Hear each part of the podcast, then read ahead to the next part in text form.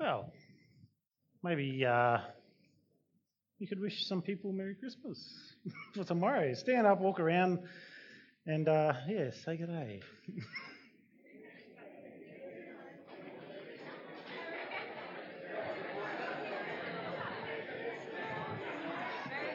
Merry Christmas, mate. You too, eh?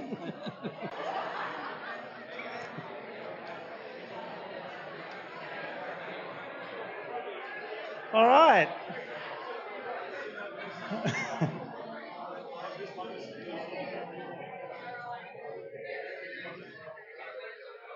Merry Christmas. Merry Christmas.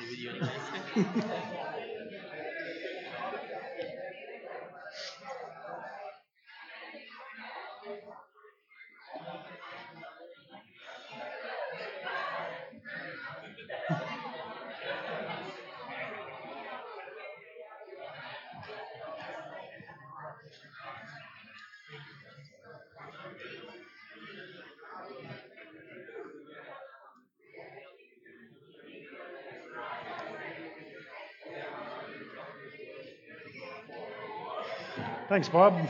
Let there be light. Well, here we are. Remembering Christ again, as we should every day. So, I mean, for us, it's Christmas every day of the year, right? Remembering Him. It's a true, eh? Yeah, because that's what it's about to us. And, and that's when God came as God man Jesus to this earth and um, came for our salvation. Just before, as I was talking about how God doesn't need anything, um, but we do, and He said that He's going to meet our needs. So I want to think of that in, in the way of Christmas salvation. God didn't need us. God didn't need us. So what was it that motivated Him to want to meet our need, which was that we be restored back to Him? If He didn't need it, He was already in a love relationship. He has angels. He had you know, the Israelites were his people. He had the Son in heaven, the Holy Spirit, the Trinity, the love relationship there. He wasn't lacking love. What God wanted to do was to meet our deepest need, which was to be restored to relationship with Him. Because there's no other reason than love to do that, is there? That God actually loved us, and that's what the Bible says. John 3:16, one of the most powerful, wonderful verses ever. You used to see it at sporting events held up, John 3:16, for God so loved the world that he sent his only son, that whoever believes him would not perish but have everlasting life. Jesus didn't come into the world to condemn it, but that through him the world might be saved. And that's the story of Christmas. I just want you to have a look at a picture if we could get that up there. Isn't that cute? The baby's cute too. If if you don't know, that's me. and my little baby, my first one, Jackson. So that was our firstborn. Pretty cute, eh? Like just look at him, little brown eyes, and what an amazing event. So I remember looking at him as he looked back at me, and it was just so peaceful and a calm feeling, right? I don't know if, well, whoever's had kids will know that feeling when after it's all over, you got this baby and so cute, sitting there, so innocent for at least a week or two, starts knowing how to cry and get what it wants from making a noise. But looking at that picture, you got no idea of the pain and effort involved before that, right? There's a process that happens in life called pregnancy, and then you have the labour pains and birth. And sometimes it can be really traumatic for the mum and the dad as well, was just screaming at him, it's all your fault. But the same can be said of Christmas as well. All right. So we, we sing this, sing songs like Silent Night and you know beautiful angels and shepherds and all these amazing things happening and they're crowding around to see the newborn Savior. So we're talking about well, shepherds watch their flocks by night. It just seems so peaceful, doesn't it? And they come and they stand around, look at this really cute little baby cooing in the manger. However, it's far from the reality of the birth. Okay, now I'm not just talking about the physical birth here, but when Jesus was born, it was actually the declaration of war. It was a declaration of war by God on, on Satan and the kingdom of darkness in this world. In fact, the Bible says that Jesus came to destroy the works of the enemy, of Satan. He went around doing good and delivering all those who were oppressed of Satan. So, when we think about Christmas this year, I just want us to, to think about the violence that Christmas actually has in the heavenly realms. So we see it often as this story of a peaceful advent, you know, like I said, you know, Jesus floated into the world and it was all cool. But we miss the reality of the spiritual battle that was taking place for us, for our souls, for the souls of men, to bring us back to the Creator. And we also miss sometimes that labor of the new birth, what it cost that we could be born again. God's plan from the beginning of the world, knowing that man would sin and restoring him back to relationship with him, that was going to be a painful time. Salvation was not free. Salvation cost Jesus his life. It cost him his place in heaven, which he regained because of his obedience. But there was a cost involved. So we're going to read our Christmas passage for the, for the day, which is actually coming from the book of Revelations. Um, now, Revelation is a book that was written by John, uh, who was one of the apostles. He was uh, exiled to this island called Patmos, which is about 100 kilometres from Ephesus out in the ocean. And while he was there, he wrote this book called Revelation. He's probably around about 80 years old. And in it, you'll see all these pictures and imagery, and we're not going to go through what everything in Revelation means today. But we're going to read a Christmas passage out of the book of Revelation that shows you the violence of the birth of Jesus Christ. Because if we don't understand that, we don't really understand the cost that Christ paid for our salvation, the plan that God put in place and the opposition to that plan. You see, right now in your very heart, if you have never become a Christian, someone's working in it to try and make you not believe the message of the gospel, to draw you away from the truth. Why? Because there's a destroyer, which we know as Satan, also called the dragon, also called the serpent. So let's read from Revelation chapter 12, verse 1 to 5. Then I witnessed in heaven an event of great significance. I saw a woman clothed with the sun and the moon beneath her feet, and a crown of 12 stars on her head. She was pregnant, and she cried out because of her labor pains and the agony of giving birth. Then I witnessed in heaven another significant event. I saw a large red dragon with seven heads and ten horns, with seven crowns on his heads. His tail swept away one third of the stars in the sky, and he threw them to the earth. He stood in front of the woman as she was about to give birth, ready to devour her baby as soon as it was born. She gave birth to a son who is to rule all nations with an iron rod. And her child was snatched away from the dragon and was caught up to God and to his throne. So, when we look at that, I'm not going to try and explain stars and horns and that, um, but the woman in that picture is a representative of Israel and the, the time that took to get Jesus, but it's also a representation of Mary. And we see the picture here of this unnamed woman, and this woman is giving birth to a son. The 12 stars in the crown represent God's people, the tribes. The sun, if we go back to a dream that a man called Joseph had many, many years ago, represents Jacob, and the moon, Rachel, who were the father and mother of the nation of Israel after Abraham. And the picture is a real great contrast to the story of, of the birth that we see in Luke, where we just see serenity. And, in, and like I said, instead of that cooing baby, we see a woman in labor, in agony, going through birth pains, giving birth to the promised Savior that was to be born to redeem mankind.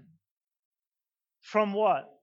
From sin, from the tyranny of Satan in our lives to free us so that we could now have that relationship with God.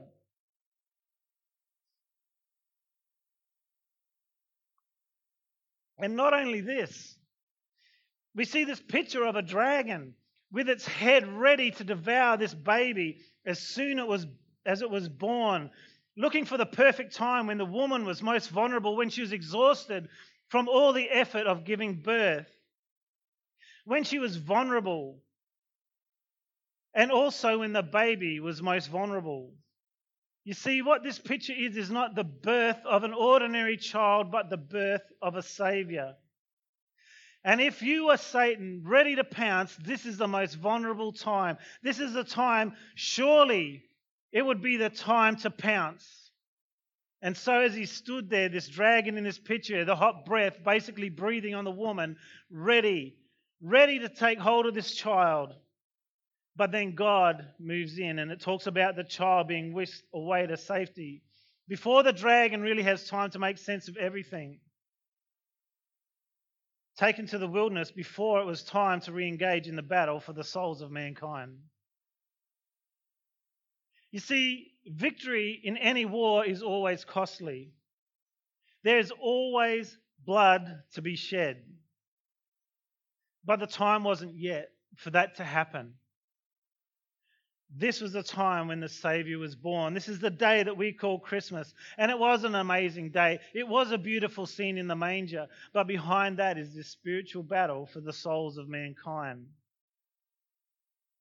You see, Jesus didn't make it from birth to ascension without Satan nipping at his feet the whole way, trying to get rid of him, trying to destroy this plan of God, not fully aware what God was doing, not fully understanding the cross, because the Bible says if the principalities and powers knew what was going to happen when Jesus went to the cross, they would never have done it. And this is what the birth is about a declaration of war where the kingdom of heaven has now come to earth to attack the kingdom of darkness, the kingdom of Satan. What a powerful time. It says God came in flesh and he came to destroy the works of Satan. And that's why we see Jesus going around and saying, I'm doing everything that my Father asked me to do. I'm healing the sick, raising the dead, opening blinded eyes. I'm setting captives free. I'm giving love and compassion to those who need it. And I'm confronting religiosity, hypocrisy, and control because I have come to set people free. Satan came to steal, kill, and destroy, but I have come to give life. And that life isn't just to stay alive, that life is life more abundant, a richer, fuller, better quality of life, one that we could never have had without Jesus coming into this world. That's what happened here. You see, when he was born, Herod found out through the wise men that they were going to see this baby that was to be the king, and Herod destroyed the babies in Bethlehem. He tried to slaughter Jesus as a baby. We see Jesus out in the wilderness being tempted of the devil at his weakest after 40 days and nights of fasting. And Satan came to try and tempt him away from the purpose and plan that God had for him. We see Jesus praying the night before he was to be crucified and pr- praying that maybe, possibly, God, could you please take away this cup of suffering?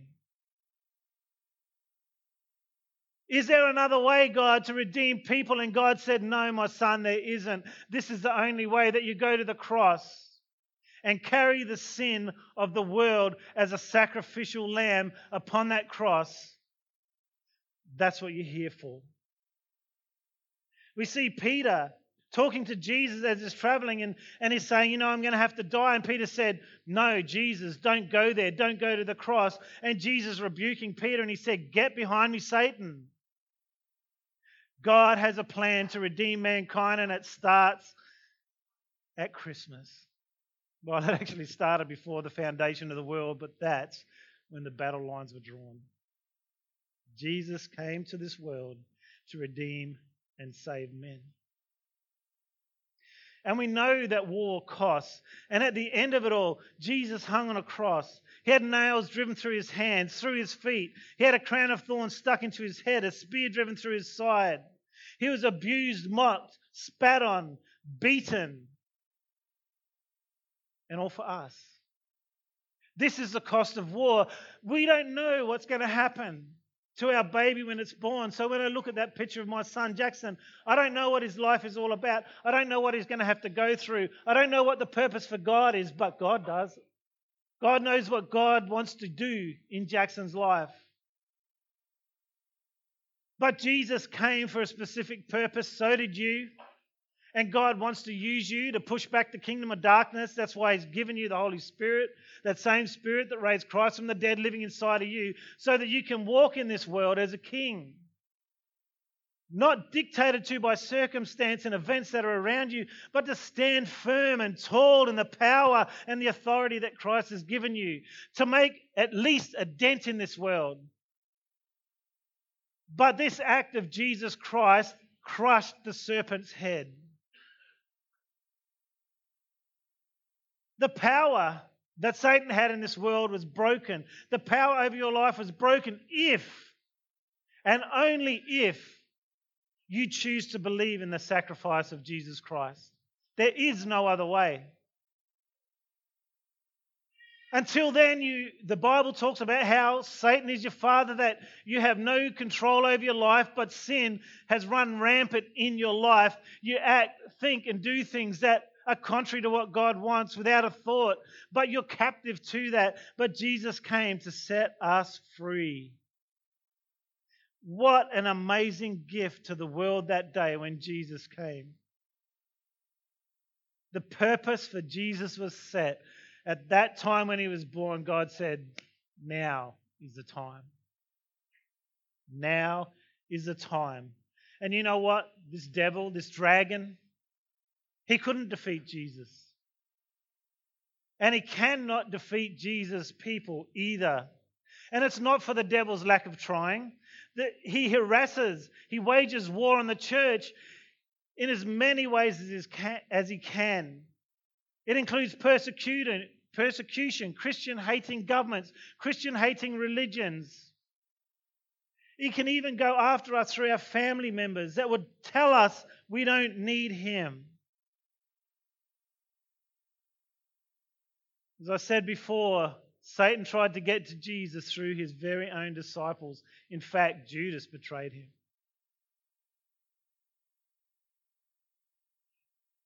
And the devil has many weapons at his disposal. He's cunning, he's relentless, he's going to keep trying for your soul. But he is also a deceiver. He's a destroyer and a liar. In fact, he's called the father of lies, and we need not believe what he has to say. Sometimes he will work undercover and he appears as an angel of light. And yes, he does win some battles, but I can tell you this right now in the end, this is the good news. He will not and cannot win the war, it's already won. You see, this Christmas child that was born, he grew up. He did his work through the cross. And the resurrection, and he was caught up to God, to his throne. The Christmas child, Jesus, he came to destroy the work of the devil. And he did destroy them. And he continues to do so through the church today as the Holy Spirit works in us. Through the presence of the Holy Spirit in our lives, Jesus is as present with us today as he was back there in Bethlehem. You see, Emmanuel means this God with us.